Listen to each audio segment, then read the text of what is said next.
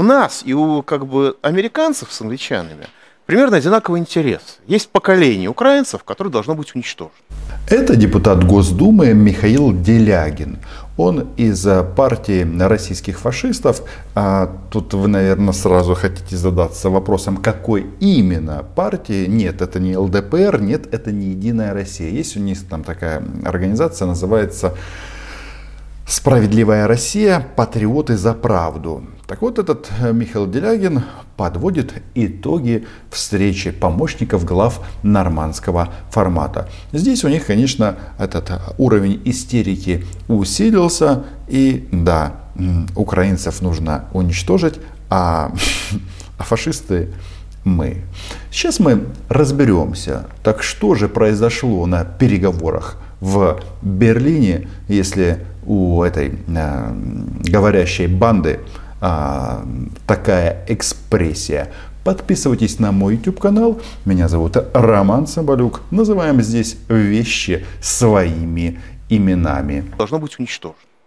Просто для американцев это поколение – 35 плюс, который помню, ну хорошо, 40 плюс, который помнит Советский Союз. Вообще в России у них за это предусмотрена статья, называется «Разжигание ненависти». В данном случае к Украине и к украинцам. Но этот человек, он же кто? Депутат Госдумы, и, соответственно, ему российское законодательство ни по чем. Но тут видите, как они интересно это все разложили в своем безумном сознании, что англосаксы это новый такой актуальный политический термин э, в российской пропаганде, хотят уничтожать тех, кто постарше. Вот же больные. Нет, не англосаксы, а вот эти вот скрипоносцы и воспоминания. Так. А для нас это поколение, которое воспитано за эти 8 это лет. не статейка УК Это не статейка, не это, статейка. я подчеркиваю, а, объективные обстоятельства. Да, да, да. Вот этот бред российского государственного мужа базируется на результатах переговоров в Берлине.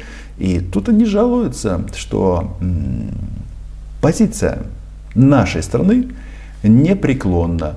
И да, а, как вам, а, раньше они делили нас, эти российские захватчики, на русскоязычных и, и русскоязычных. А, бендеровцы были, фашисты.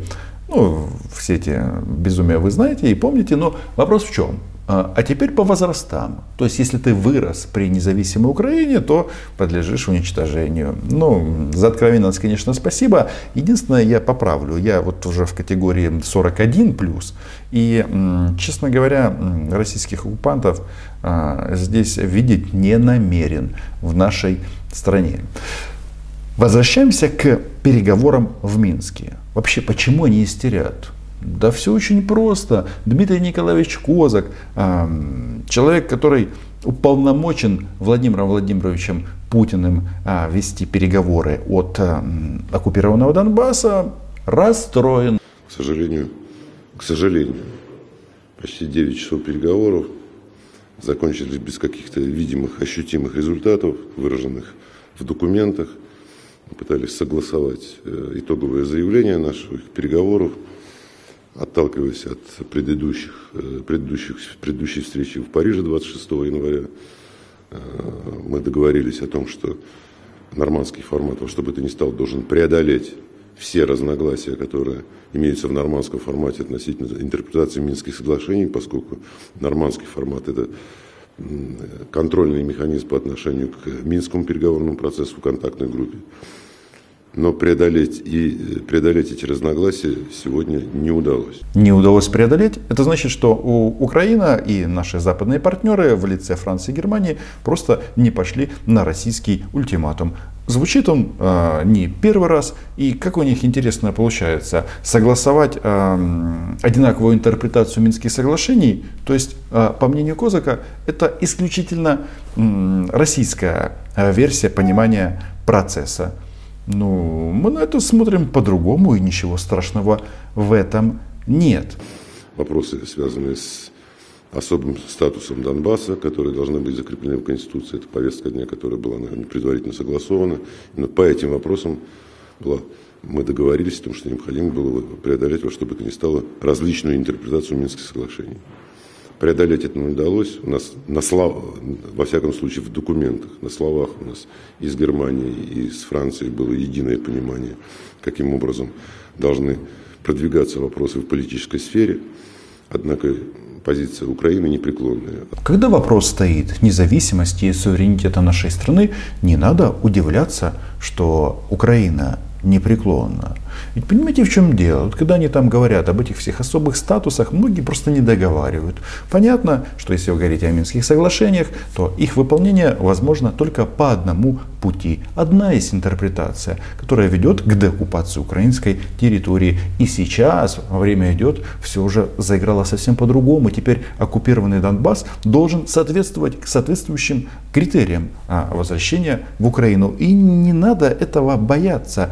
А в данном случае что? Вот то, что хотят россияне, оно не ведет к чему? Да вот к этому оно не ведет. Але я хочу наголосити, для нас не існує. Ми готові говорити і 24 години для того, щоб досягти бажаного результату. А бажаний результат, ви знаєте, який для нашого народу, для України це припинення війни, повернення наших територій.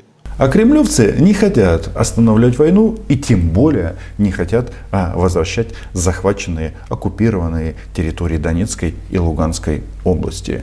Вот это вот главное. И знаете что? Тут же сразу эти ребята к чему ситуацию переводят? К военной эскалации. Да, да, да, да, да, что, мол, вы не пошли на наши условия, тогда мы будем стрелять. Козак, как э, человек из э, дипломатической команды, он, конечно, это не говорит, но даже он намекает прямо об этом. Э, вы рассматриваете перспективу военных действий Киева в отношении Донбасса? И какое мнение имеют на этот счет западные партнеры? Мы эти вопросы безопасности сегодня не обсуждали. То есть чувствуете разницу? Представитель Кремля говорит, ой, мы не знаем, а вдруг Украина нападет. Хотя украинская позиция, она проговорилась неоднократно, и в том числе по результатам переговоров в Берлине, что все стороны подтвердили э, приверженность к перемирию. Також додати дуже важливу річ, що е, всі сьогодні виразили е, е, повну прихильність незалежно від будь-яких умов до Е, режиму припинення вогню. Це дуже важливо. Тільки в атмосфері е, виконання режиму припинення вогню дійсно є можливість продовжувати перемовини. Нужно признать, что наши российские товарищи совсем опечалены. По крайней мере, Дмитрий Николаевич Козак, он вообще заговорил какими-то очень интересными а, сравнениями. Ну, на тему, так говорится, где-то посередине. Как найти компромисс? А представители Германии и Франции э, не проявили необходимой твердости. Пытались найти какой-то компромисс. Уже неоднократно говорил, что это все равно, что найти компромисс между утверждениями, что Земля круглая и Земля плоская. Очень важно зафиксировать еще один аспект. Вы же знаете, в украинском информационном пространстве, особенно через эти говно телеграм-каналы анонимные, забрасываются всякие там штуки со ссылкой на псевдоисточники, что вот, будут какие-то там уступки со стороны Украины, что Франция, Германия, США, в общем, все давят на Украину, чтобы заставить ее моргнуть и пойти, соответственно, на попятную. Хотя нам отступать уже некуда, но вы же знаете, это в информационном пространстве постоянно культивируется. И вот у меня вот вчера был эфир на радио Госдеп, российская редакция, так там тоже об этом говорят, что вот все хотят слить Украину. Ну, не знаю, если они это хотят сделать, то зачем же они тогда нам отправляют десятки военно-транспортных самолетов с военной поддержкой и ну, с оружием. Первый канал Иван Благой, скажи, пожалуйста, э, изменилась ли как-то все-таки риторика э, французов и немцев на этих переговорах, если сравнивать их действительно с Парижем? Есть ли действительно понимание, что э, партнеры готовы надавить на Киев с тем, чтобы тот начал наконец выполнять Минские соглашения? Готовность надавить на Киева я не увидел.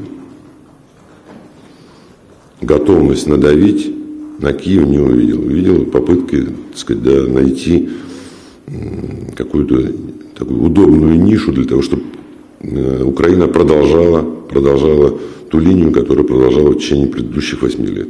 Да, жалко, что не так много рычагов давления на Москву, это тоже нужно признать, но раз мы не идем а, на попятную, не отступаем, не меняем свою позицию, то это говорит, что на нас тоже фиг надавишь.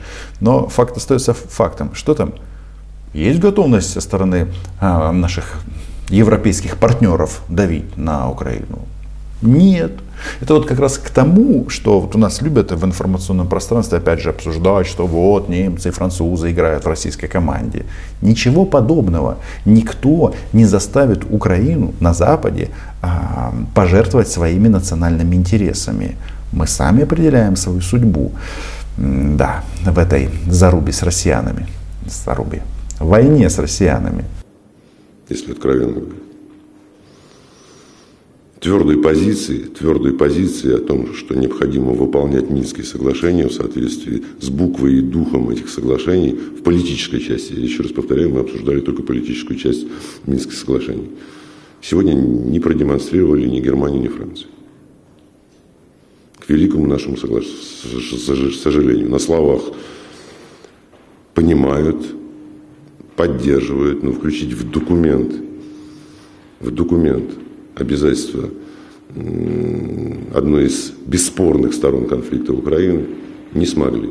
Кажется, Дмитрий Николаевич все-таки немножечко тут проговаривается. Он же сказал, мы собрались для того, чтобы не было разночтений в э, Минских соглашениях. А вот тут он уже говорит, что западные партнеры не хотят давить на Киев в части выполнения Минских соглашений. Ну, значит, а, значит, на Западе другое видение и оно очень простое. Минские соглашения должны быть выполнены таким образом, чтобы Россия оттуда ушла. А тут есть пока некоторые проблемы. А, на прошедшей неделе Москву посетил президент Франции, затем он поехал в Киев, точно так же на Украине ездил министр иностранных дел Германии Бербок. Как вам показалось в сегодняшних переговоров, дипломатическая активность каким-то образом отразилось на Минском процессе на позиции э, вот этих двух сторон наших европейских партнеров нормандском формате? Партнеры. Вы оккупанты, а это две стороны а, посредники. И, кстати, если эта неделя прошла под французским флагом, курсировали из Москвы в Киев а, самолеты, а, обеспечивающие визит Эммануэля Макрона, то следующее мы будем ждать Олафа Шольца, нового федерального канцлера Германии. Соответственно, и в Киеве, а потом в Москве. Как мне показалось, на позиции Украины эта дипломатия параллельная практически не отразилась, судя по той позиции, которую они занимали сегодня на переговорах в нормандском формате. Э, Берлин и Париж э, с пониманием относятся к тем требованиям, тем позициям, которые мы заявляли сегодня в переговорном процессе, что э, политический процесс должен начаться именно в консультации, в обсуждениях с представителями Донбасса. Тут главный вопрос, а кто эти представители Донбасса? Мы с Донбассом не ссорились. А если вы говорите о российских гауляйтерах, то не одно и то же. Видите, какая она, вот у них все-таки избирательность. То они хотят уничтожить граждан Украины по возрастному цензу. Да, это, конечно, что-то новенькое. Теперь они сами выбирают, кто должен быть представителем Донбасса. А, это при том, что вес Донбасса, ну, извините за вот такую абстракцию, в мировой экономике и не только мировой, а и в принципе в э, произведенных э, продуктах э, с этих заводов и фабрик уменьшился в сколько? В 10 раз или в 100 раз. То есть Донбасс, э, тут оккупанты позиционируют как что-то одно, а, а Украину что-то другое. Но по сути, я вам говорю, что Донецк и Луганск, да, настолько пали под российским игом, чтобы их теперь забрать и реинтегрировать, э, они должны пройти длительный период э, дерусификации, э, и это аналог денацификации.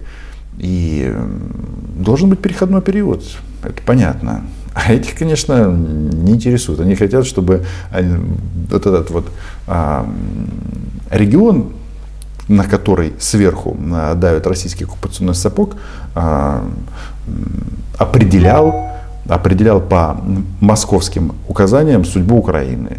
Но такого не будет. Просто такого не будет.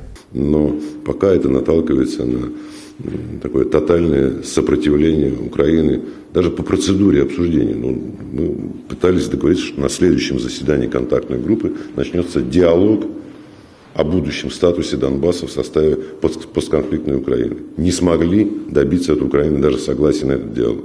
Какое хорошее выражение. Тотальное сопротивление. Непоколебимая позиция. Но так и надо. Так и надо. В истории а, с российской агрессией, даже слабину, они пойдут так далеко, насколько мы им позволим. А мы им и так позволили слишком много. Опять же, смотри на Крым и Донбасс. Тут есть еще один аспект. Ну, то есть вы поняли, что а, Минские соглашения ничем не закончились. Они здесь нам опять грозят войной. Но есть интересный момент.